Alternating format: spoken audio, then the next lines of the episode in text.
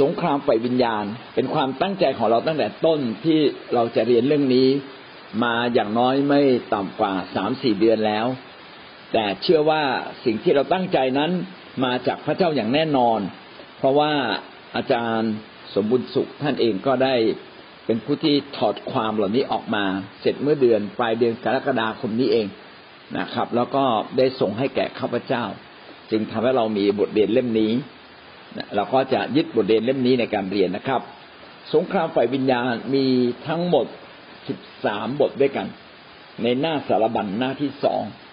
บทที่หนึ่งก็คือเรื่องบทนำบทนำสงครามฝ่ายวิญญาณ บทที่สองการอธิษฐานเผื่อเมือง บทที่สามกฎของการอธิษฐานเผื่อเมือง บทที่สี่การรักษาชนชาติ การรักษาชนชาติต่างๆ บทที่ห้าการต่อสู้กับเทพผู้ครอง บทที่หกหลักการของพระคัมภีร์ ในการยกโทษ บทที่เจ็ดการอธิษฐานเผื่อ ผู้นำคริสเตียน บทที่แปดสงครามไฟวิญญาณกับการประกาศรักษาโลกและการตั้งคริสตจักร บทที่เก้าแวดวงสงครามไฟวิญญาณ บทที่สิบลำดับเวลาเกิดสงครามไฟวิญญาณ บทที่สิบเอ็ดคริสเตียนมีชัยชนะเหนือสงครามไฟวิญญาณ บทที่สิบสองการต่อสู้ในสงครามไฟวิญญาณ และบทที่สิบสามการต่อสู้ไฟวิญญาณกับคริสจักรเป็นรายละเอียดที่น่าตื่นเต้น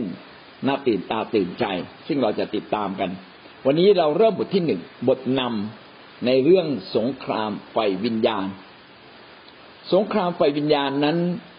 ไม่ได้เกิดขึ้นเฉพาะในโลกนี้ แต่เกิดขึ้นในย่านฟ้าอากาศ และก็รวมทั้งในแผ่นดินสวรรค์ด้วย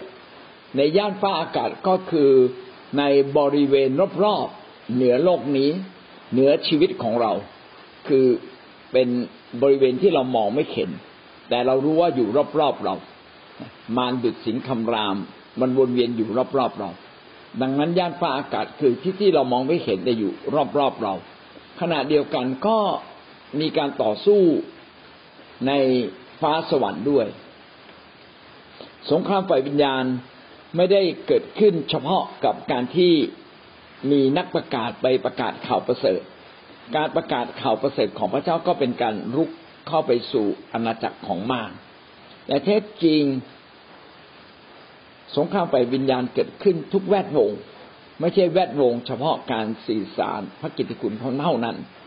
คนที่สื่อสารพระกิตติคุณก็จะต้องมีการศึกษาค้นคว้า ว่าเราต้องสื่อสารอย่างไร เป็นพยานให้ถูกต้องได้ยังไง เช่นเราต้อง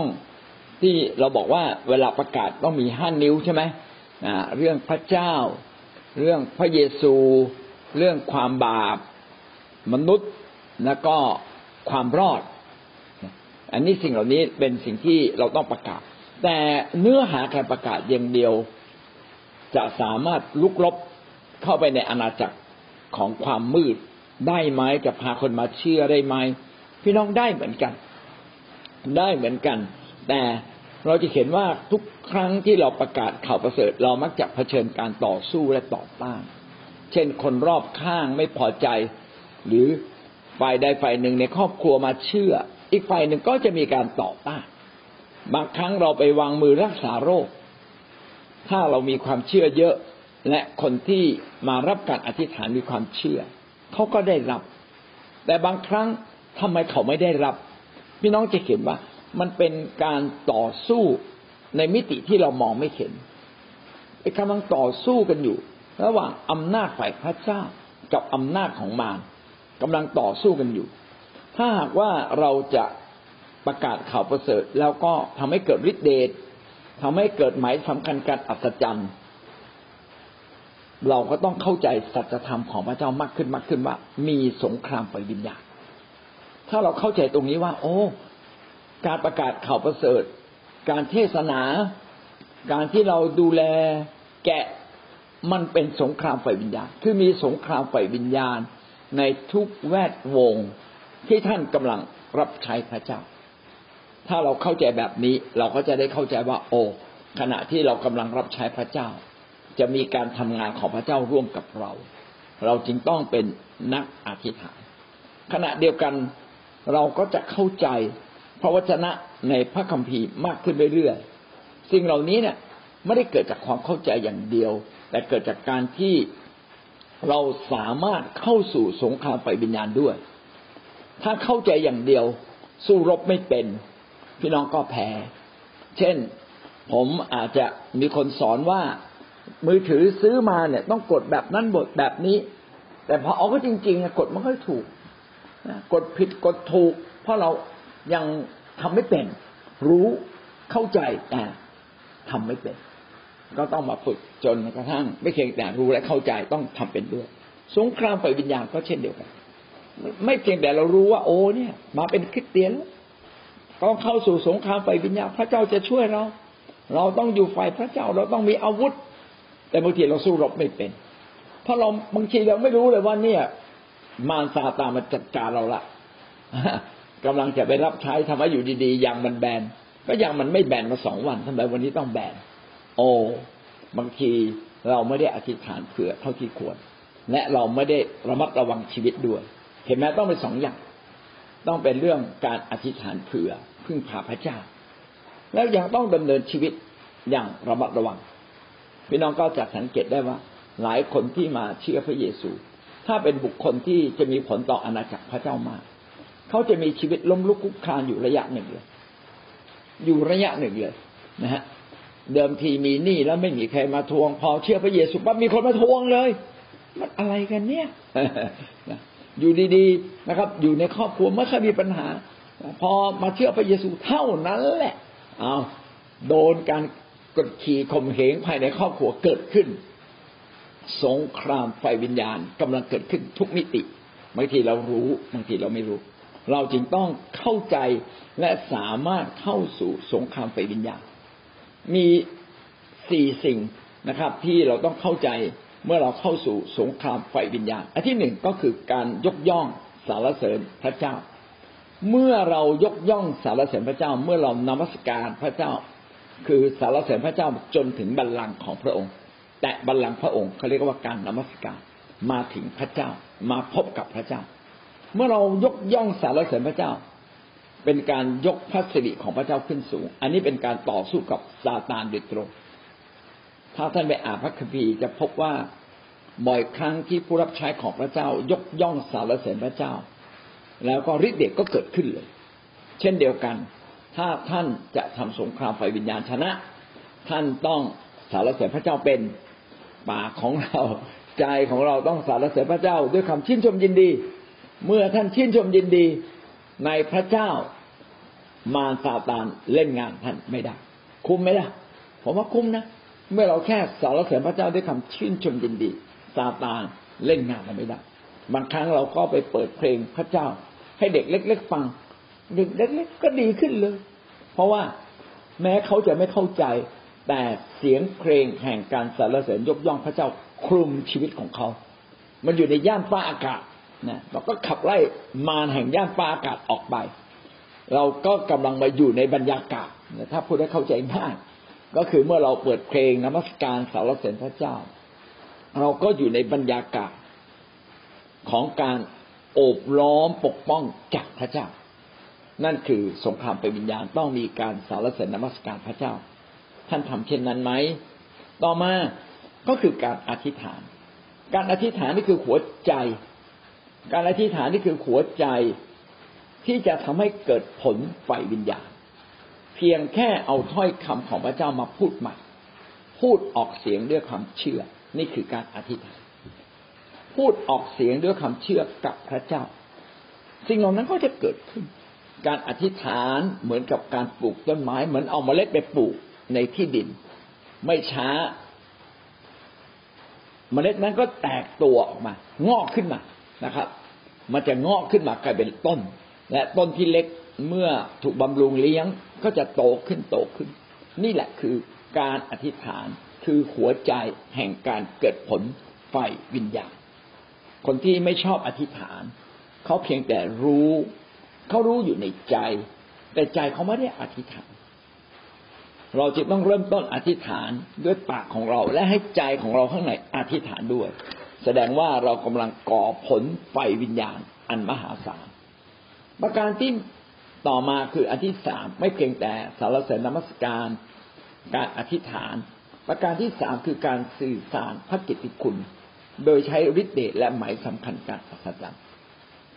การสื่อสารพระกิตติคุณคือการประกาศข่าวประเสริฐ โดย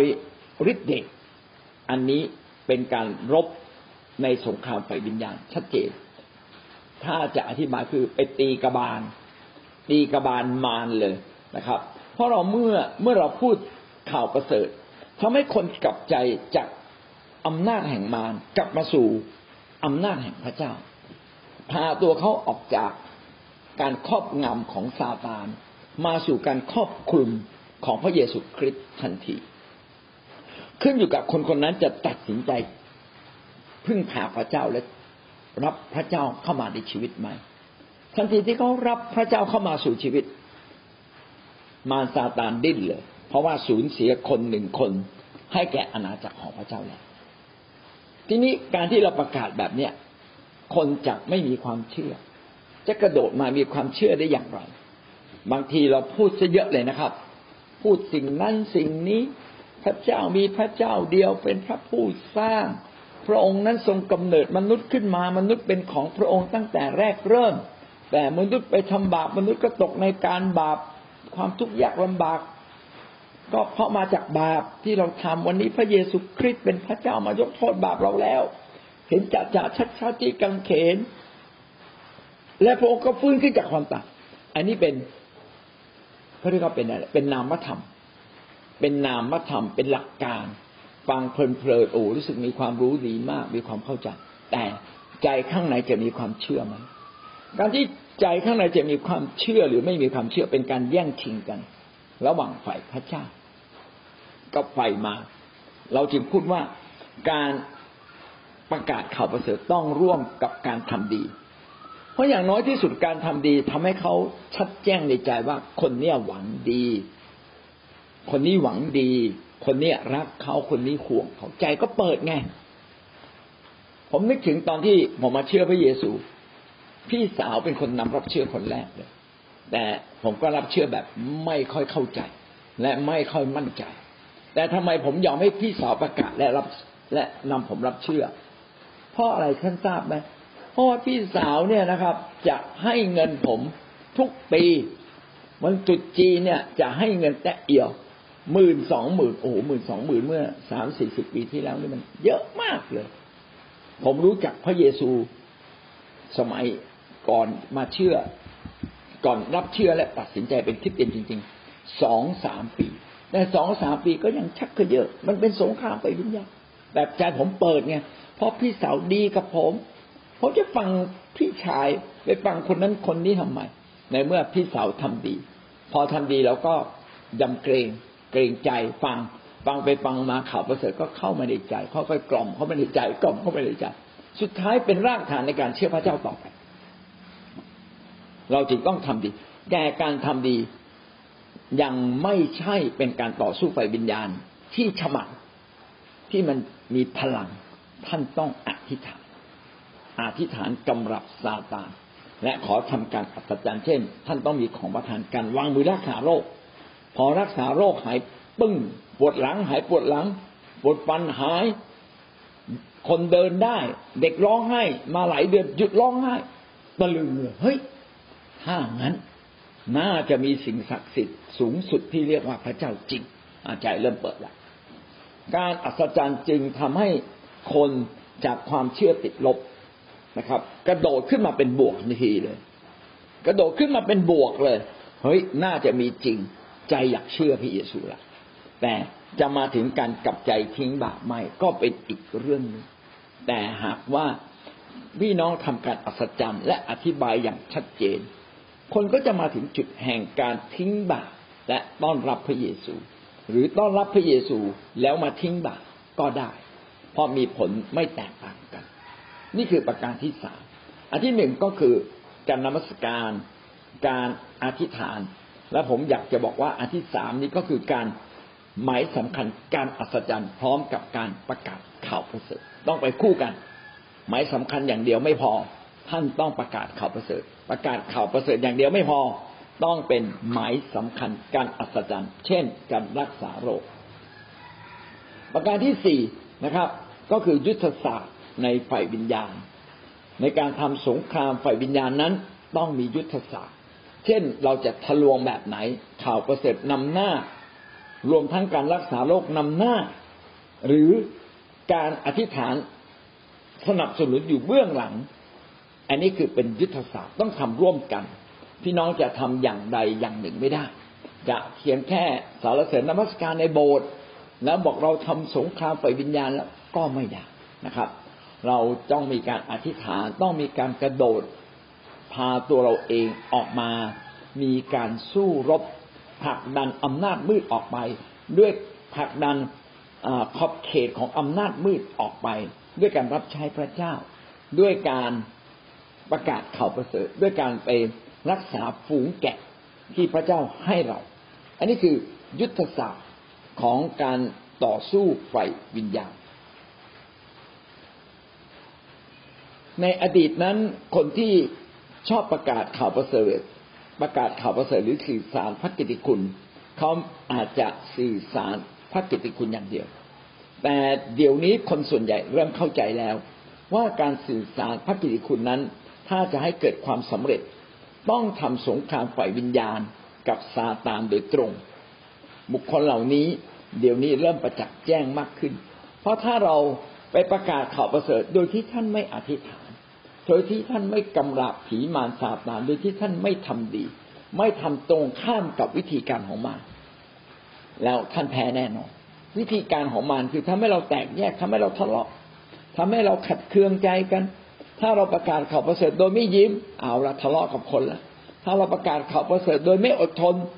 เอาละเขาก็จะว่าเราเขาว่าเราเราก็สู้เขาโตตอบโต้ไปอันนี้ไม่ได้เป็นการสู้โดยสงครามไปวิญญาณอันนี้ก็เรียกว่าสงครามไปเนื้อหนังเขาว่าเรามาทีแล้วก็ว่าเขากลับไปทีนึงนะครับเขาด่าเราแล้วก็ด่าตอบ แบบนี้เป็นสงครามไฟเนื้อหนัง สงครามไฟวิญญาณต้องติดอาวุธของพระเจ้า ทำตรงข้ามกับมารถ้าเราเข้าใจและเราอธิษฐานอย่างมากปลดปล่อยเมืองนี้ไปผูกมัดวิญญาณชั่วในเมืองนี้นะอย่างที่พี่น้องหลายท่านอาจารย์ กุศลก็ขับรถอวยพรเมืองนะครับเจ็ดสัปดาห์ สัปดาห์ละครั้งเป็นการต่อสู้เพื่อปลดปล่อยเมืองปลดปล่อยผู้คนออกมาผมก็สังเกตหลายครั้งว่าเมื่อเราตั้งใจอธิษฐานจริง ๆ เราจะเห็นว่ามีบางคนอยู่ดีๆ เนี่ย มาเชื่อพระเยซู พามาเชื่อพระเยซูเฉยๆเลยผมจำได้ว่าเมื่อเราอธิษฐานอย่างมาก ๆ มีสองสามคนที่ไม่น่าจะเข้ามาในโบสถ์เราอยู่ดีๆ เข้ามาในโบสถ์เรา โอ้เหลือเชื่อ เพราะว่ามารซาตานมันปิดตาใจเขาไว้ แต่เมื่อเราอธิษฐานพระเจ้าจะเปิดตาใจฝ่ายวิญญาณ ของคนบางคนที่พระเจ้าทรงเลือกไว้และทรงเรียกไว้ เปิดตาใจคนเหล่านี้จะมาเชื่อ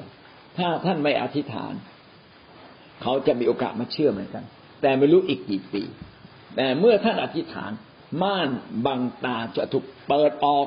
นะครับ โดยเฉพาะคนบางคนที่เขาตัดสินใจตอบสนองพระเจ้าก่อนสารเสริญพระเจ้า ดังนั้นการสื่อสารพระกิติคุณอย่างเดียวพอไหมไม่พอครับ เราต้องสื่อสารพระกิติคุณ พร้อมกับการทำสงครามไฟวิญญาณนี่คือยุทธศาสตร์ ของการทำงานไฟวิญญาณ เราจึงต้องพึ่งพาฤทธิเดชพระเจ้า เพื่อเกิดการอัศจรรย์ มีตัวอย่างที่น่าสนใจนะในหนังสือนี้เขียนว่าสิบกว่าปีที่แล้วไม่ใช่นะถึงทุกวันนี้คือประมาณสามสิบปีแล้ว แล้วก็แก้จากสิบปีเป็นสามสิบกว่าปีที่แล้ว ประมาณสามสิบปีที่แล้วนะครับ ในโลกมีสองค่ายความเชื่อที่แตกต่างกัน คือความเชื่อแบบคอมมิวนิสต์กับความเชื่อแบบเสรีประชาธิปไตย อันนั้นเป็นอำนาจใหญ่สุดที่ทำให้โลกนั้นสู่สงครามการเผชิญหน้ากัน ระหว่างฝ่ายอเมริกากับฝ่ายรัสเซีย เป็นอำนาจใหญ่ยิ่ง และอำนาจใหญ่ยิ่งนั้นครอบคลุมประเทศต่างๆ อีกประมาณสิบกว่าประเทศที่อยู่ภายใต้รัสเซีย แต่การอธิษฐานนี้ ทำให้สัญลักษณ์อันหนึ่งของฝ่ายคอมมิวนิสต์นั้น ค่อยๆพังลงก็คือกำแพงเบอร์ลินกำแพงเบอร์ลินได้พังลงเมื่อประมาณสามสิบปีที่แล้ว ถ้าจำไม่ผิดนะครับ ประมาณสามสิบปีที่แล้ว ในปีหนึ่งพันผมมีจดไว้ด้วยหนึ่งพันแปดร้อยแปดสิบเก้ามีการสร้างกำแพงเบอร์ลิน รายละเอียดพี่น้องก็ไปเรียนรู้อีกทีนึงนะครับ ใน หนึ่งพันเก้าร้อยเก้าสิบก็มีการแยกกันระหว่าง แยกกันระหว่างเยอรมันตะวันออกกับเยอรมันตะวันตก แล้วก็เมื่อปี ผมจะจำผิดหรือเปล่าอาจจะจำผิดขอโทษครับ ประมาณสามสิบปีที่แล้วก็คือพันแปดร้อยหกสิบเก้าหกสิบเก้าเขามีการสร้างกำแพงเบอร์ลิน แล้วมีหนึ่งพันแปดร้อยแปดสิบเก้า พฤศจิกายนนี่แหละครับกำแพงเบอร์ลินพังลง และถึงวันนี้ก็ผ่านไปอีกสามสิบปีแล้ว ก็คือกำแพงเบอร์ลินเนี่ยผ่านไปประมาณเกือบเกือบสามสิบปีเสร็จๆนะครับ แล้วก็จากอันนั้นเพียงไม่กี่ปีต่อมา ประเทศอีกสองปีต่อมา อาณาจักรของรัสเซียก็ล่มสลายลง ประเทศเล็ก ๆ อีกสิบกว่าประเทศที่อยู่รอบข้างรัสเซียทุกบดปล่อยออกมา พี่น้องจะเห็นว่าสิ่งเหล่านี้นะเกิดขึ้นจากคนในยุคนั้นมีการอธิษฐานอย่างมาก เป็นการทำสงครามไฟวิญญาณ ผูกมัดอำนาจที่ใหญ่ที่สุดในยุคนั้น แล้วก็ทำให้ประเทศรัสเซียล่มสลาย กลายเป็นอาณาจักรที่เล็กลง แม้เล็กลงทุกวันนี้ก็ยังมีอำนาจเยอะครับ ก็สรุปอย่างนี้นะครับว่ากำแพงเบอร์ลินเนี่ย ซึ่งกั้นระหว่างเยอรมันตะวันออกกับเยอรมันตะวันตก มีการสร้างเมื่อประมาณพันแปดร้อยหกสิบเก้าแล้วพันไม่ใช่ มีมีการสร้างหลังสงครามโลกครั้งที่สองขอโทษที่ไม่ได้เตรียมตรงนี้มาอย่างดีเลิศนะครับ มีการในหลังสงครามโลกครั้งที่สองมีการสร้างกำแพงเบอร์ลิน และก็กำแพงเบอร์ลินเนี่ยก็กั้นระหว่างเยอรมันตะวันออกกับตะวันตกก็คือฝ่าย ฝ่ายที่เชื่อลัทธิคอมมิวนิสต์กับฝ่ายที่เชื่อลัทธิประชาธิปไตย ก็ทำให้หลายประเทศอยู่ภายใต้อำนาจของลัทธิคอมมิวนิสต์ของรัสเซีย แต่ว่าปี 1889กำแพงนี้ถูกพังทลายลงนะครับ แล้วก็หลังจากนั้นเยอรมันซึ่งแตกเป็นสองประเทศก็รวมกันเป็นประเทศเดียวกัน และหลังจากนั้นอีกหนึ่งปี รัสเซียก็ล่มสลาย การที่เกิดสิ่งเหล่านี้ขึ้นเนี่ย เพราะว่าเป็นสงครามฝ่ายวิญญาณ เป็นผลจากสงครามฝ่ายวิญญาณที่มีการอธิษฐานเผื่อ โลกนี้มาเป็นเวลายาวนานทำให้โลกนี้เปลี่ยนอาณาจักรโลกนี้เปลี่ยนไป เริ่มกลายมาเป็นฝ่ายคริสเตียนมากขึ้นและมากขึ้น ในมัทธิวบทที่สิบสองข้อที่ยี่สิบเก้าได้พูดถึงเรื่องนี้ไว้ว่า ใครจะเข้าไปในเรือนของคนที่มีกำลังมากและป้นทรัพย์ของเขาอย่างไรได้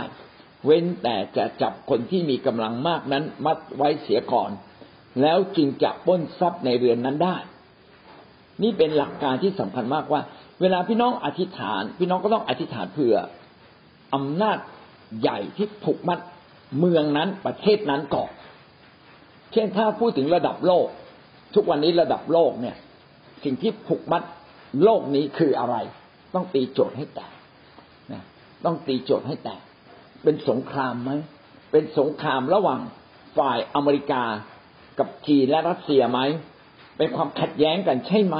จึงทำให้โลกเนี่ยขยายงานไปพระเจ้าเนี่ยไม่ได้ หรือเป็นเพราะเทคโนโลยีของโลกที่มันพัฒนาไป ต้องจับตัวใหญ่มัดไว้เสียก่อน ในเมืองหรือในคิดจักรที่เราดูแลก็เช่นเดียวกันพี่น้องต้องวิเคราะห์ให้ออก ว่าเมืองนั้นเนี่ยมีอำนาจใดที่ครอบงำเมืองนี้อยู่ เจ้าเมืองในอดีตคือใคร เวทมนต์ไสยศาสตร์ต่างๆ เวทมนต์คาถาลูกเคารพในเมืองนั้นคืออะไร แล้วเราก็ผูกมัดสิ่งนั้น เมื่อท่านผูกมัดสิ่งนั้น สิ่งนั้นก็จะคลายอำนาจที่ครอบงำมนุษย์ลง เป็นการปลดปล่อยคนต้องจับตัวใหญ่มัดไว้ก่อน ในครอบครัวเรานะครับ อะไรคือตัวใหญ่ที่ผูกมัดเรา อาจจะเป็นเรื่องความหวงแหน ความขึงหวง หรือเรื่องความซื่อสัตย์ในเรื่องความรัก เรื่องการเงินหรือเรื่องอะไรจับให้ถูกผูกมัดสิ่งเหล่านี้ ในคิดจักเช่นเดียวกันคือจากที่กำลังเกิดขึ้นใหม่ ๆ สิ่งที่เป็นปัจจัยสำคัญที่ทำให้คิดจักไม่เจริญเติบโตก็คือความเป็นน้ำหนึ่งใจเดียวกัน การแตกแยก การที่ผู้นำอาจจะเป็นผู้นำใหม่ แล้ว ไม่สามารถครอบครองทุกคนในคิดจักไม่สามารถชนะใจทุกคนได้ ดังนั้นจึงต้องมีเวลาประมาณห้าปีหรือสิบปี กว่าผู้นำคนนั้นจะพัฒนาปรับปรุง และก็ร่วมกับพี่น้องที่อธิษฐานเผื่อผู้นำและทุกคนร่วมใจกันกับผู้นำภายเรือลำเดียวกัน อย่างนี้เป็นต้นนะครับ เมื่อเราเข้าใจในสิ่งเหล่านี้ เราก็จะรู้ว่าเรากำลังต่อสู้ไฟวิญญาณในเรื่องอะไรจับ ตัวใหญ่ที่ทำร้ายเรามัดไว้ก่อน ดังนั้นคิดจักใด ๆ ก็ตามที่จะเติบโตขึ้น จึงต้องเป็นคิดจักแห่งการนมัสการพระเจ้าเป็น คิดจักที่อธิษฐานเป็น ถ้าคิดจักของเราสารเสริญนมัสการพระเจ้าเป็น และอธิษฐานเป็นชีวิตจิตใจ และก็ประกาศข่าวประเสริฐอยู่เรื่อยๆพี่น้องจะพบว่าคิดจักเหล่านั้นจะค่อยๆเติบโตขึ้นกับพระเจ้า เราจะทะลุทะลวงบางมุมของอำนาจมือที่ครอบงำเราออกไปออกไปจนเรามีชัยชนะสองโครินธ์บทที่สี่ข้อสี่ได้กล่าวว่า ส่วนคนที่ไม่เชื่อนั้น พระของยุคนี้ได้กระทำใจของเขาให้มืดไป เพื่อไม่ให้เขาเห็นความสว่างของข่าวประเสริฐ เรื่องพระสิริของพระคริสต์ผู้เป็นพระฉายของพระเจ้า พระของยุคนี้ก็คืออำนาจที่ครอบงำโลกนี้ อย่างที่ผมบอกว่า สำหรับโลกทุกวันนี้ แม้จะมีมหาอำนาจสองฝ่าย ก็คือฝ่ายอเมริกา และฝ่ายจีนกับรัสเซีย แล้วอะไรจริง ๆ คือพระของยุคนี้ อาวุธหรือการทำลายล้างกันหรือ หรือจะเป็นเรื่องของภูมิอากาศที่กำลังแปรเปลี่ยนไป โลกที่กำลังร้อนขึ้น หรือเรื่องโควิด อะไรเป็นต้น งั้นอะไรคือพระตัวใหญ่ในยุคนี้พี่น้องอธิษฐานให้มันถูก เมื่อเราอธิษฐานให้มันถูก เราก็จะมีชัยชนะ ถ้าเป็นระดับสังคม เช่นในประเทศไทย ผมคิดว่าปัญหาใหญ่ของประเทศไทยคือความขัดแย้ง ขัดแย้งระหว่างฝ่าย และก็การขัดแย้งระหว่างฝ่ายการแย่งชิงอำนาจระหว่างฝ่ายนะครับทำให้ทำให้ประเทศเนี่ย เกิดความระสำระสายถึงทุกวันนี้ ขณะเดียวกันก็มีปัญหาเรื่องการการพัฒนาเศรษฐกิจที่เราพัฒนาเศรษฐกิจมาถึงจุดที่เราเริ่มโตช้าแล้วพอเราโตช้าเกิดความแตกต่าง ระหว่างคนที่ร่ำรวยมากกระจุกพี่น้องทราบไหมครับวันดีแค่เจ็ดเปอร์เซ็นที่ร่ำรวยมากของประเทศไทย ครอบครองทรัพย์สินมากกว่าเจ็ดสิบเปอร์เซ็นของประเทศไทย และอีกเก้าสิบสามเปอร์เซ็นต ครอบครองทรัพย์สินทั่วทั้งประเทศไทยเพียงแค่สามสิบเปอร์เซ็นเท่านั้น นี่จะเป็นปัญหารุนแรงต่อไปหรือไม่เป็นต้น หรือไม่เป็นต้น อย่างเงี้ย ก็คือเราต้องรู้ว่าพระของยุคนี้ในแต่ละที่คืออะไร เราจึงต้องวิเคราะห์ ดังนั้น คริสเตียนที่มีความเข้าใจจึงต้องฟังข่าวสารบ้าง ไม่ใช่เราอธิษฐานเรื่อยไปเรื่อยเรื่อยไป โดยที่เราไม่รู้ว่าอะไรคือปัญหาใหญ่ ๆ ไม่งั้นเราก็ต้องขอพระเจ้าว่าอะไรคือปัญหาใหญ่ ๆ ทั้งฝ่ายวิญญาณ ทั้งฝ่ายกายภาพที่มีผลต่อเรานะครับ เมื่อเราเข้าใจตรงนี้เราอธิษฐานถูก เราก็จะเห็นว่าความสว่างของพระเจ้าก็มาถึงคนเหล่านั้น คนเหล่านั้นก็จะมาเชื่อพระเจ้าได้ง่ายยิ่งขึ้น นี่แหละคือกำลังบอกเราว่าเราต้องเข้าใจเพื่อเราจะเข้าใจสงครามฝ่ายวิญญาณในแต่ละที่แตกต่างกัน เอาละเรามาดูด้วยกันนะครับ หลักการในการทำสงครามฝ่ายวิญญาณมีอะไรบ้าง อันที่หนึ่งต้องรู้ความจริงเกี่ยวกับสงครามฝ่ายวิญญาณก่อน เราต้องรู้ความจริงเกี่ยวกับสงครามฝ่ายวิญญาณ ความจริงในสงครามฝ่ายวิญญาณ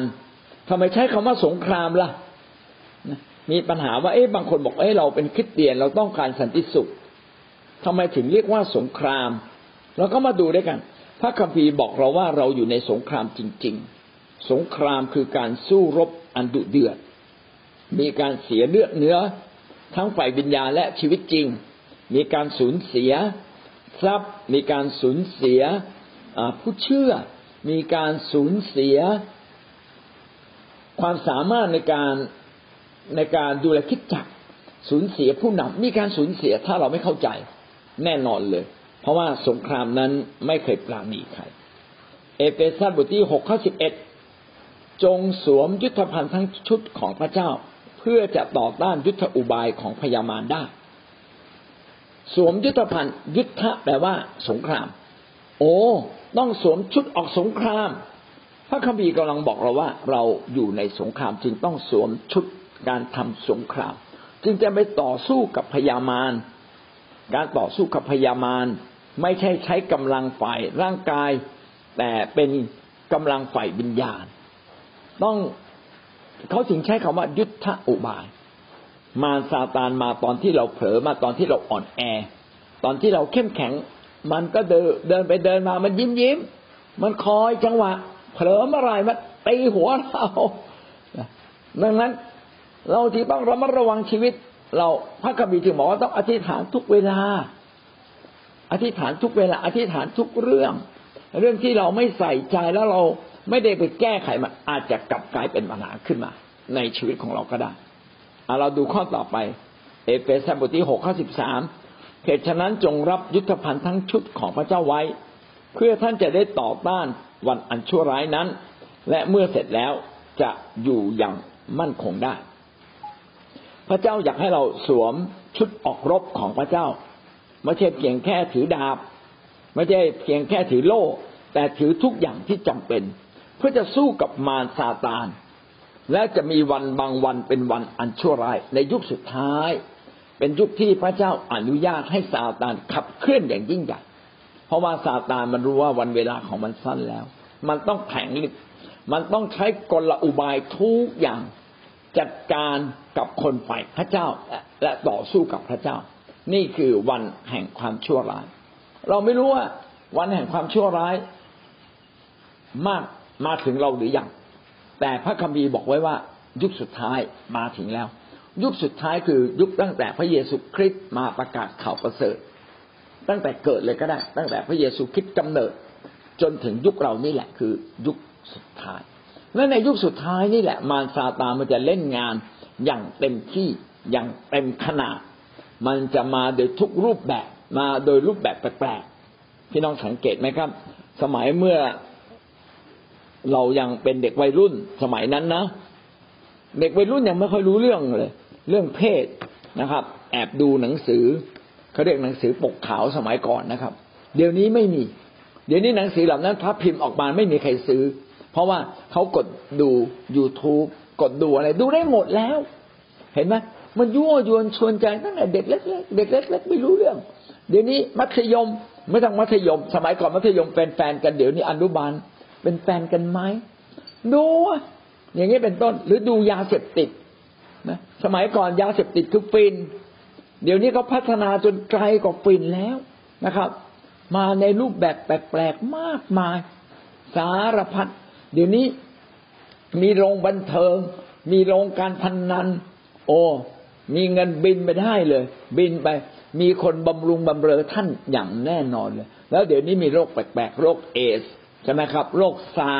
โรคโควิด อะไรก็ไม่รู้ มารซาตานใช้เครื่องมือทุกอย่าง เพื่อมาจัดการกับมนุษย์ ดังนั้นมารซาตานนั้นจึงเพิ่มยุทธวิธีเพิ่มอุบายของมันไปเรื่อยๆนะครับ ไม่ใช่เพิ่มอุบาย อุบายมันเหมือนเดิมนั่นแหละนะครับ เช่นทำให้เราเย่อหยิ่งทำให้เรากลัวทำให้เราเกลียดชังทำให้เราแตกแยกอันนี้คืออุบายของมัน แต่มันมีวิธีการมันมีเครื่องมือเพิ่มขึ้น นะเช่นยาเสพติดนะการสื่อสาร มันมีเครื่องมือเพิ่มขึ้นจากเดิม มันมีอำนาจมืด พี่น้องดูเสร็จเดี๋ยวนี้นะคนระดับคนรวยๆนะไปเชื่ออะไรก็ไม่รู้ เชื่อไสยศาสตร์ เชื่อสิ่งนั้นเชื่อสิ่งนี้อำนาจมืดมันทำงานทุกรูปแบบเลย เหลือเชื่อจริงๆเราจึงต้องระมัดระวังในวันอันชั่วร้ายเหล่านั้นว่าวันหนึ่งเราอาจจะตกอยู่ในสภาพนั้น คนที่ไม่เคยรวยนะ ท่านรวยเร็วเกินไป ท่านก็จะหลงทิศผิดทางในพระเจ้าทันทีเลย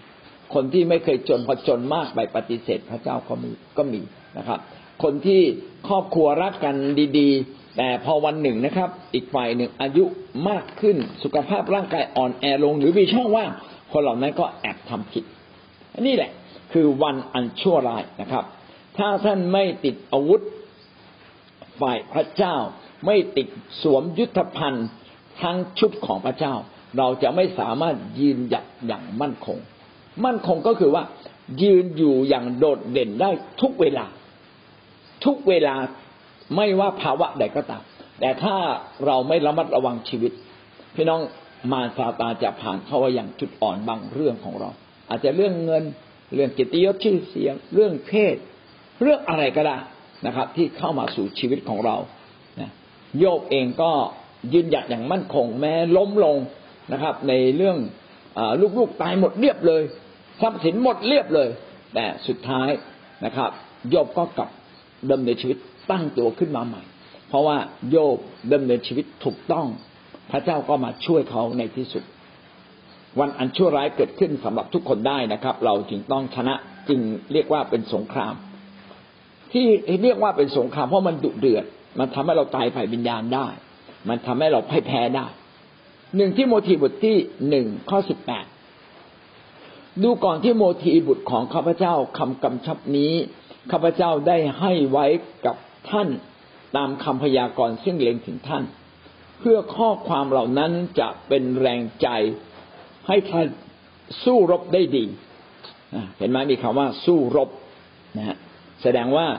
เราต้องมีหลักการแห่งพระเจ้าเพื่อเราจะสู้รบทำสงครามฝ่ายวิญญาณได้ดี สองที่โมทีบทที่สองข้อสามถึงข้อสี่จงทนการยากลำบากด้วยกันกับทหารที่ดีของพระเยซูคริสต์ไม่มีทหารคนใดที่เข้าประจำการแล้วจะยุ่งกับงานฝ่ายพลเรือน ด้วยว่าเขามุ่งที่จะทำให้ผู้บังคับบัญชาพอใจพระวจนะของพระเจ้าตอนนี้ก็บอกว่าเราทั้งหลายเนี่ยเป็นทหาร เราต้องเป็นทหารของพระคริสต์ต้องอยู่ภายใต้การบังคับบัญชา ต้องเข้าประจำการคือสู้รบกับมารเราจึงต้องอธิษฐานต้องดำเนินชีวิตอย่างถูกต้องนะครับ ไม่ยุ่งกับงานฝ่ายพลเรือน ถ้าเราเป็นทหารแล้วก็ไม่ต้องไปทำมาหากิน สิ่งตรงนี้ไม่ได้หมายความว่าเมื่อท่านเป็นผู้รับใช้พระเจ้าแล้วท่านทำมาหากินไม่ได้ แต่ต้องให้น้ำหนักการเดินกับพระเจ้าสำคัญสำคัญยิ่งกว่าการดำเนินชีวิตฝ่ายธรรมชาติ คือการแค่ทำมาหากินการเลี้ยงลูก เราต้องให้พระเจ้าเป็นแกนกลาง และยกพระเจ้าขึ้นสูงเหนือปัญหาเหล่านั้น เหนือภารกิจเหล่านั้น นี่แหละคือสงครามฝ่ายวิญญาณ เราเป็นเหมือนทหารที่มีการสู้รบอันดุเดือด ระหว่างฝ่ายพระเจ้ากับฝ่ายอำนาจของซาตาน มีการสู้รบเราเป็นทหารทหารของพระเจ้า ถ้าเราไม่ระมัดระวัง เราอาจจะต้องบาดเจ็บ ทางฝ่ายจิตวิญญาณเราอาจต้องล้มลงะขอให้เราลุกขึ้น ไม่หยอกไม่แพ้นะครับ แม้แพ้ก็จงลุกขึ้น และท่านก็จะมีชัยชนะ ทั้งหมดนี้ก็บอกเราว่ามีสงครามจริง ๆ ไม่ว่าเราจะชอบหรือไม่ชอบนะในทัศนคติของเราเราทุกคนก็เป็นทหารของพระเจ้าแล้ว และเราก็อยู่ในสงครามไฟวิญญาณด้วยซาตานไม่ต้องการให้เราไปถึงสวรรค์ซาตานต้องการให้เราล้มลง แต่พระเจ้าต้องการให้เรามีชัยชนะ และเมื่อเรายึดพระเจ้าผู้มีชัยชนะ พี่น้องก็จะมีชัยชนะด้วย พระเยซูคริสต์ที่กังเขนก็เป็นแบบอย่างของสงครามฝ่ายวิญญาณ พระเยซูคริสต์ทรงเป็นพระเจ้าแต่ถูกพวกโปโลกิตธรรมจารย์ และผู้มีอำนาจในยุคนั้นจับพิพากษาถึงแก่ความตายไปตรึงที่กังเขน เป็นการสำแดงอย่างชัดเจนว่า เป็นการสู้รบระหว่างอำนาจมืดที่ไปปั่นหัวพวกปุโรหิตปัญญาจารย์ ปั่นหัวผู้มีอำนาจ ปั่นหัวประชาชน จนเวลานั้นเกิดเป็นกระแสที่อยากจะทำร้ายพระเยซูคริสต์หาว่าพระเยซูอ้างตัวว่าเป็นพระเจ้า หาว่าพระเยซูอ้างตัวว่าเป็นกษัตริย์ทำตัวเสมอเหมือนพระเจ้า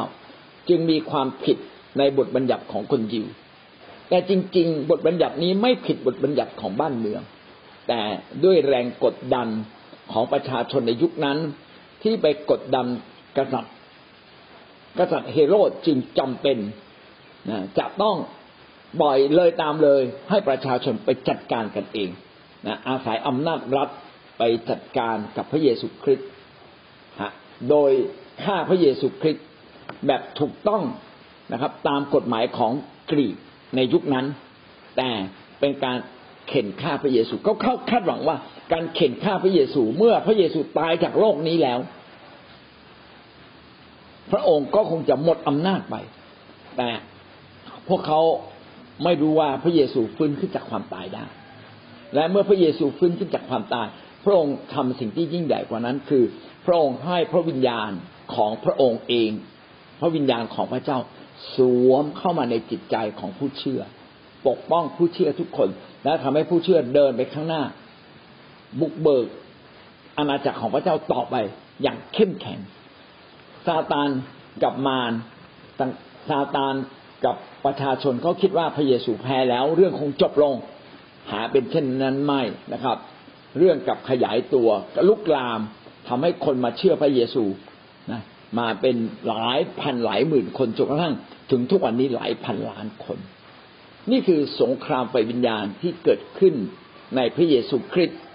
พี่น้องเห็นว่าพระเจ้าซึ่งเป็นประธานใหญ่ของคริสเตียนได้ลงมาสู้รบด้วยตัวเอง และพระองค์นั้นกำลังบอกเราว่าคริสเตียนทุกคน ท่านเองก็อยู่ในสงครามไฟวิญญาณ เช่นเดียวกับ พระเยซูคริสต์ที่อยู่ในสงครามไฟวิญญาณ และเมื่อพระองค์ชนะแล้ว พระองค์ก็จะมอบชัยชนะนี้ให้กับคนที่อยู่ในอาณาจักรของพระองค์ และเราจึงต้อง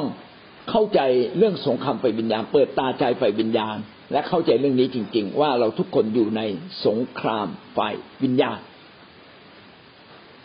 คงจบได้เพียงแค่นี้นะครับ ของใครเราจะพูดในวันวันจันทร์ก็คือการประทะกันระหว่าง อาณาจักรสองฝ่าย อาณาจักรอำนาจมืดกับอาณาจักรซาตานเอาละวันนี้ท่านได้เข้าใจเรื่องสงครามไฟวิญญาณอย่างไรบ้าง ครับเชิญพี่น้องได้แลกเปลี่ยนอภิปรายกันนะครับ ไม่ว่าท่านเองอยู่ในสงครามไฟวิญญาณ และอะไรคือสงครามไฟวิญญาณในชีวิตของท่านท่านทราบไหมสงครามไฟวิญญาณเกิดขึ้นในแวดวงทั้งจิตใจของมนุษย์ และเกิดขึ้นในสภาพจริงของมนุษย์ด้วย เช่น ความเจ็บป่วยอาจจะเป็นส่วนหนึ่งของสงครามไฟวิญญาณ การที่เราล้มลงในการบาปขัดแย้งทะเลาะกัน อันนี้ก็อยู่ในสงครามไฟวิญญาณเหมือนกัน การที่สามีภรรยาแต่งงานกัน โดยที่ที่ผ่านมา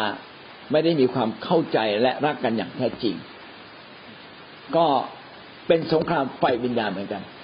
แท้จริงเรากำลังอยู่ในสงครามไฟวิญญาณมากมายถ้าเราจัดการอย่างถูกต้องตามวิธีการของพระเจ้า พี่น้องก็ชนะสงครามไฟวิญญาณ เช่นไม่เข้าไปสู่การทดลองเขาเรียกเราไปทานเหล้าเราไม่ไป เรียกเราไปเล่นการพนันเราไม่ไป อันนี้เราไม่เข้าไปสงครามไปวิญญาณ แต่บางเรื่องเราอยู่ในสงครามไปวิญญาณแล้ว เช่น สมมุติว่าผมมาต้องเลี้ยงลูกคนหนึ่ง ซึ่งพิกลพิการแล้วด้วยความรักเราก็เลี้ยงเลี้ยงเขาแต่ขณะเดียวกันเราก็ทำอาหารกินได้ยากขึ้น รับใช้พระเจ้าก็ได้ยากขึ้น นี่ก็เป็นสงครามไปวิญญาณอันหนึ่ง ที่เราถูกกำหนดมา และเราจะชนะมันอย่างไร เราก็ต้องชนะด้วยวิธีการของพระเจ้า เช่น โดยการพึ่งพาพระเจ้า โดยการอธิษฐาน โดยการให้ลูกของเราได้รู้จักพระเจ้ามากขึ้น เมื่อเขาเข้าใจทั้งฝ่ายจิตวิญญาณ ทั้งฝ่ายร่างกาย เขาดูแลตัวเองได้ดีขึ้น เราก็จะมีเวลามากขึ้น หรือเราอยู่ในภาวะอะไรก็ตาม อยู่ในภาวะยากลำบาก ยากจนมีหนี้สินล้นพ้นตัว อันนี้ก็เป็นสงครามไฟวิญญาณ ที่เราอาจจะถูกมารชาวตานครอบงำตั้งแต่ก่อนเราเชื่อพระเยซูได้ซ้ำไปเอาวันนี้เราอยู่ในภาวะนี้ เราจะบอกพระเยซูเจ้าข้าขอสมโปรดให้นี้สินหมดสิ้นไปในวันพรุ่งนี้ แต่ว่าเจ้านี้ก็ยังมาทวงหนี้เราอยู่ เอ๊ะเราเราจะชนะสงครามไฟวิญญาณในเรื่องหนี้สินได้อย่างไร มันก็มีวิธีการของมันด้วยการที่เราไม่โตบางมุม แล้วก็กำลังเข้าสู่สงครามไฟวิญญาณ เช่น เราอาจจะเป็นคนที่ต่อว่าคนเร็วไป ก็เป็นการก่อเรื่องก่อราว อย่างนี้เป็นต้นนะครับ พี่น้องเรากำลังอยู่ในสงครามไฟวิญญาณในมุมไหน จริงๆไหมเข้าใจตัวเองตรงนี้ด้วย และเราก็จะรู้ว่าอ๋อเมื่อเราอยู่ภาวะอย่างนี้ เราต้องเปลี่ยนตัวเราอะไรบ้าง การเปลี่ยนตัวเราก็เป็นเหมือนกับการสวมยุทธภัณฑ์สู้รบกับอำนาจฝ่ายวิญญาณไม่จับเจ้าอยู่กับความพ่ายแพ้ตัวเอง แต่มองที่ชัยชนะ เปลี่ยนแปลงตัวเองจริง ๆ ผ่านการอธิษฐานเพราะการที่การอธิษฐานเนี่ยเป็นวิธีการทำให้ฝ่ายวิญญาณเนี่ยเกิดผล การนมัสการทำให้เราใกล้บัลลังก์รับฤทธิ์เดชแต่การอธิษฐานทำให้ผลฝ่ายวิญญาณมันเกิดขึ้นเป็นจริงเอ๊ะเราเราอธิษฐานถูกไหมที่ผ่านมาหรือเราไม่ได้อธิษฐานอย่างนี้เป็นต้นนะครับ ก็เป็นการขยายความนะครับทำให้เราเข้าใจเรื่องสงครามฝ่ายวิญญาณในชีวิตส่วนตัวของเราได้ดียิ่งขึ้น แล้วก็ในคิดจักของเราด้วย ขอบคุณพระเจ้าสำหรับคำคิดเห็นของพี่มารีนะครับ พี่มารีบอกว่าเราอยู่ในสงครามตลอดเวลา เช่น ถ้าเราตอนก่อนนอนเนี่ย เราไม่ขอบคุณพระเจ้า ไม่สารเสริญพระเจ้า ไม่อธิษฐานเผื่อตัวเอง คืนนั้นเราอาจจะฝันไม่ดี อาจจะนอนไม่เต็มอิ่มอันนี้ก็เป็นสงครามฝ่ายวิญญาณนะครับ บางครั้งเราเนี่ยไม่ได้ไม่ได้พึ่งพาพระเจ้าเต็มที่ ก็ทำให้เราอยู่ในสงครามฝ่ายวิญญาณ เราจะต้องทำอย่างไร ก็ต้องกลับมาโฟกัสนะครับ โฟกัสที่พระเจ้าไม่ใช่โฟกัสที่แผ่นดินโลกอย่างเดียว ถ้าเราโฟกัสที่พระเจ้าจิตใจข้างในก็จะแช่มชื่นขึ้นมา และเมื่อเราพึ่งพาพระเจ้าจริง ๆ เราจะเห็นว่าเราเริ่มมีชัยชนะทุกอย่างเริ่มคลี่คลาย เอาหลักการพระเจ้านำหน้า เอาหลักการเอาพระวจนะของพระเจ้าเนี่ยมาภาวนา แล้วก็เข้าเฝ้าพระเจ้าจริง ๆทำให้เราชนะปัญหาต่างๆ ในชีวิตของเรา ซึ่งเป็นส่วนหนึ่งของสงครามไฟวิญญาณนะครับ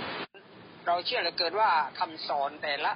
การคำสอนแต่ละครั้งนะครับทำให้เราได้เข้าใจว่าชีวิตของเราต้องทำอย่างไรบ้าง และพี่น้องการทดลองที่จะเข้ามาสู่ชีวิตเราได้เสมอ ไม่ว่าเราจะตื่นหรือว่าเราจะหลับนะครับ ถ้าเราไม่เป็นผู้หนึ่งที่อยู่ใกล้ชิดพระเจ้าและแน่นอนที่สุดชีวิตของเรานั้น ก็จะมีแต่ปัญหา เราก็จะมีแต่ชีวิตที่ว่า อยู่ในความโศกเศร้านะครับ อยู่ในความเจ็บป่วย ไม่หลุดพ้นจากอำนาจนะครับ ของวิญญาณชั่วได้ดังนั้นพี่น้องเราขอบคุณพระเจ้านะครับ ที่ชีวิตของเรานั้น ได้มารู้นะครับ ถึงการดำเนินชีวิตกับพระเจ้าว่า เราต้องระแวดระวังอย่างไรบ้างในชีวิตของเราเพราะฉะนั้นข้าพเจ้าก็อยากสนใจพี่น้องอีกส่วนหนึ่งว่าชีวิตคริสเตียนนั้นต้องเป็นชีวิตที่อธิษฐานอยู่เสมอ ชีวิตคริสเตียนนั้นต้องเป็นชีวิตที่นะครับ ติดสนิทอยู่กับพระเจ้า นะครับ ที่อยู่ร่วมกับพี่น้องในคริสตจักรนะครับนมัสการพระเจ้าร่วมกันในวันสบาโตในกลุ่มแคร์นะครับ เราถ้าเราระแวดระวังชีวิตเราอยู่เสมอ ในการดำเนินชีวิตกับพระเจ้านั้น เราเชื่อเหลือเกินว่าชีวิตของเรานั้นจะเป็นผู้หนึ่งนะครับ ที่จะสามารถที่จะดำรงชีวิตอยู่โดยพระเจ้าได้นะครับเพราะฉะนั้นพี่น้องถ้าเราอยากเห็นชีวิตของเราที่จะอยู่ห่างไกลจากการทดลอง อยู่ห่างไกลจากชีวิตที่ นะครับ อยู่หมกมุ่นกับโลกนี้อันที่อยู่ในความบาปนั้น เราต้องอยู่ใกล้พระเจ้าเป็นนักอธิษฐาน เป็นผู้หนึ่งที่จะเรียนรู้พระนักของพระเจ้าอยู่เสมอ และชีวิตของเราจะได้รับการรับรองที่มาจากพระเจ้าว่าชีวิตของเรานั้นนะครับจะดำเนินชีวิตไปสู่ชัยชนะอย่างแน่นอนนะครับ ขอพระเจ้าโปรดไว้พรนะครับได้ข้อคิดอันหนึ่งคือชีวิตต้องระมัดระวัง ระวังระวัยระมัดระวังนะอย่าให้ย่างเท้าพาเราผิดทิศผิดทางออกนอกทางพระเจ้าเป็นละเมิด นะไปทำการบาปเป็นล้มลง หรือไม่ต่อสู้ไปวิญญาณนะครับ อย่าให้ความชั่วร้ายหรือความอ่อนแอพาเราไป ต้องระมัดระวังนะแล้วอาจารย์บอกว่าต้องอธิษฐานเสมอ ดีมากครับเราก็จะจะรับมือได้ยากนะคะ ขนาดสิ่งที่ว่าเรามองเห็นอยู่ บางครั้งเราก็ต้องหาหลายวิธีที่จะรับมือ แต่สงครามฝ่ายวิญญาณนี่เป็นสิ่งที่เรามองไม่เห็นเราไม่สามารถว่าจะเกิดขึ้นตอนไหน เวลาจะเกิดก็บางครั้งก็เร็วมาก จนคิดว่าโอ้อยู่ดีๆ เนี่ยทำไมทำไมแป๊บเดียวบรรยากาศถึงเปลี่ยนไปทำไมมีสงครามฝ่ายจิตวิญญาณเข้ามา ก็เราก็ต้องอธิษฐานนะคะการอธิษฐานช่วยให้เราต่อสู้กับไปไปสงครามฝ่ายวิญญาณได้ค่ะอาจารย์การอธิษฐานก็เลยเป็นสิ่งจาเป็นที่เราจะต้องต้องทำอยู่ตลอดเวลาค่ะ ค่ะ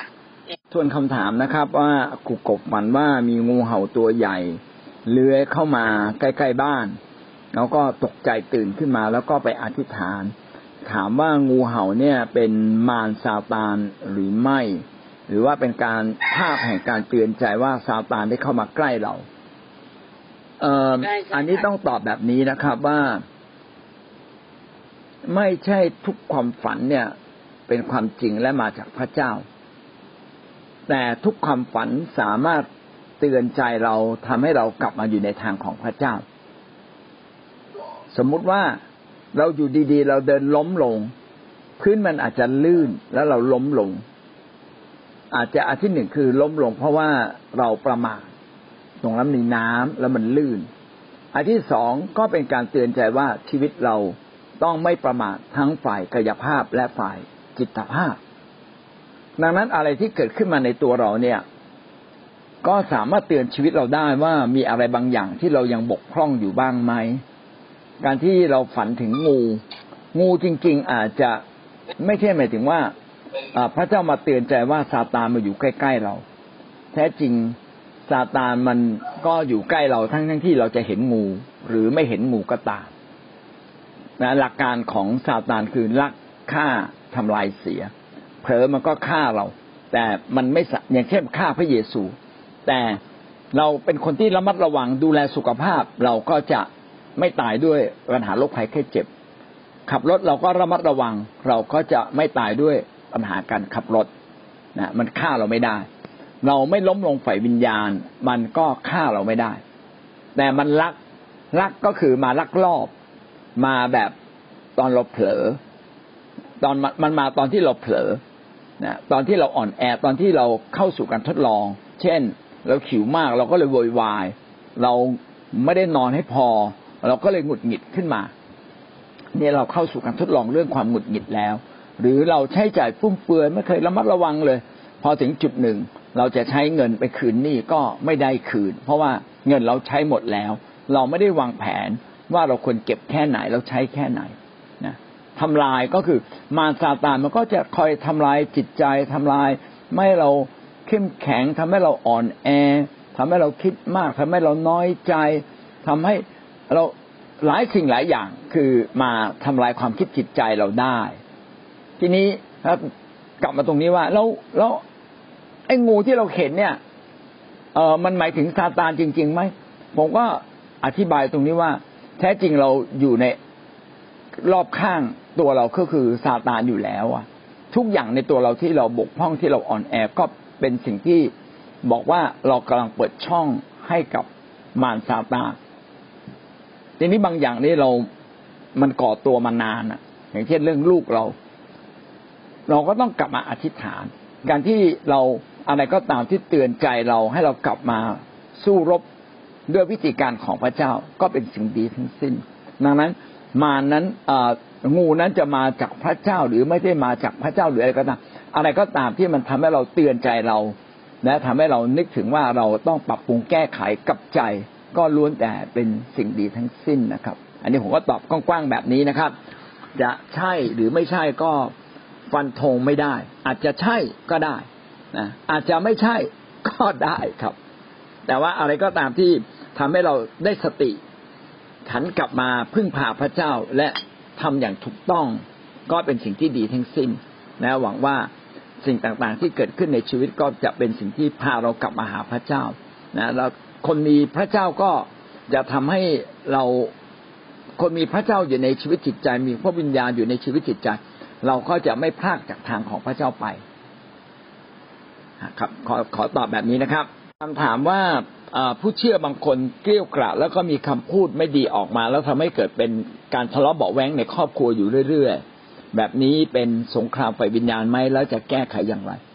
สงครามไฟวิญญาณเกิดขึ้นตลอดเวลาตามจุดอ่อนของเรา มารซาตานมันจะกระทำต่อจุดอ่อน ในโดยเฉพาะอย่างยิ่งอะไรที่เป็นความบาปมันมาทางทิศนั้น มันมาทางรูนั้นเลย เมื่อเรามาเป็นคริสเตียนเราจะต้องอุดรูรั่ว ก็คือเราต้องกลับใจทิ้งบาปทุกเรื่องทุกชนิด เราจึงเห็นว่าเมื่อมาเชื่อพระเยซูคริสต์สิ่งหนึ่งที่เราต้องปลูกฝังไว้ในคนของเราก็คือเอาชนะตัวเราเอง ต้องชนะความอ่อนแอในตัวเราเอง เมื่อเราเริ่มต้นชนะสร้างนิสัยใหม่นะใครเข้าไปเรียนเรื่องชุดชนะนะครับ เมื่อเขาชนะตัวเขาเองสร้างนิสัยใหม่แห่งชัยชนะขึ้นมา เขาก็จะไม่แพ้ไม่โกรธง่าย ไม่เป็นคนโลภไม่เป็นคนอิจฉา ไม่เป็นคนเย่อหยิ่งนะไม่เป็นคนที่เห็นโลก รักโลกจนมากกว่ารักพระเจ้า อย่างนี้เป็นต้นเขาต้องปรับปรุงเปลี่ยนแปลงในเรื่องนี้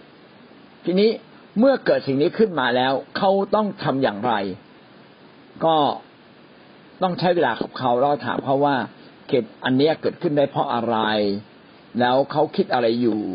นะครับ ก็ถามกลับมาว่าเขาอะมีชีวิตอธิษฐานไหมเป็นชีวิตที่มีชีวิตที่เต็มล้นด้วยพระวิญญาณไหมเขาสัมผัสพระเจ้าไหมถ้าเขาเชื่อพระเยซูแต่ชีวิตไม่อธิษฐาน ชีวิตไม่ได้สัมผัสพระเจ้า ก็ท่านเขาก็จะไม่ได้รับฤทธิ์เดชจากพระเจ้า พอไม่ได้รับฤทธิ์เดชแล้วมีถ้อยคำของพระเจ้ามาเตือนใจเขาไหมโดยตัวเขาเองอะมีไหมถ้าไม่มีก็แสดงว่าเขาเองไม่ได้ถูกสอนสร้าง เขาเป็นคริสเตียนตามอายุ แต่เขาไม่ได้เป็นคริสเตียนที่รับการเสริมสร้างชีวิตโดยพระวจนะ โดยฤทธิเดชแห่งพระวิญญาณที่ทำให้เขามีกำลัง เขาไม่เคย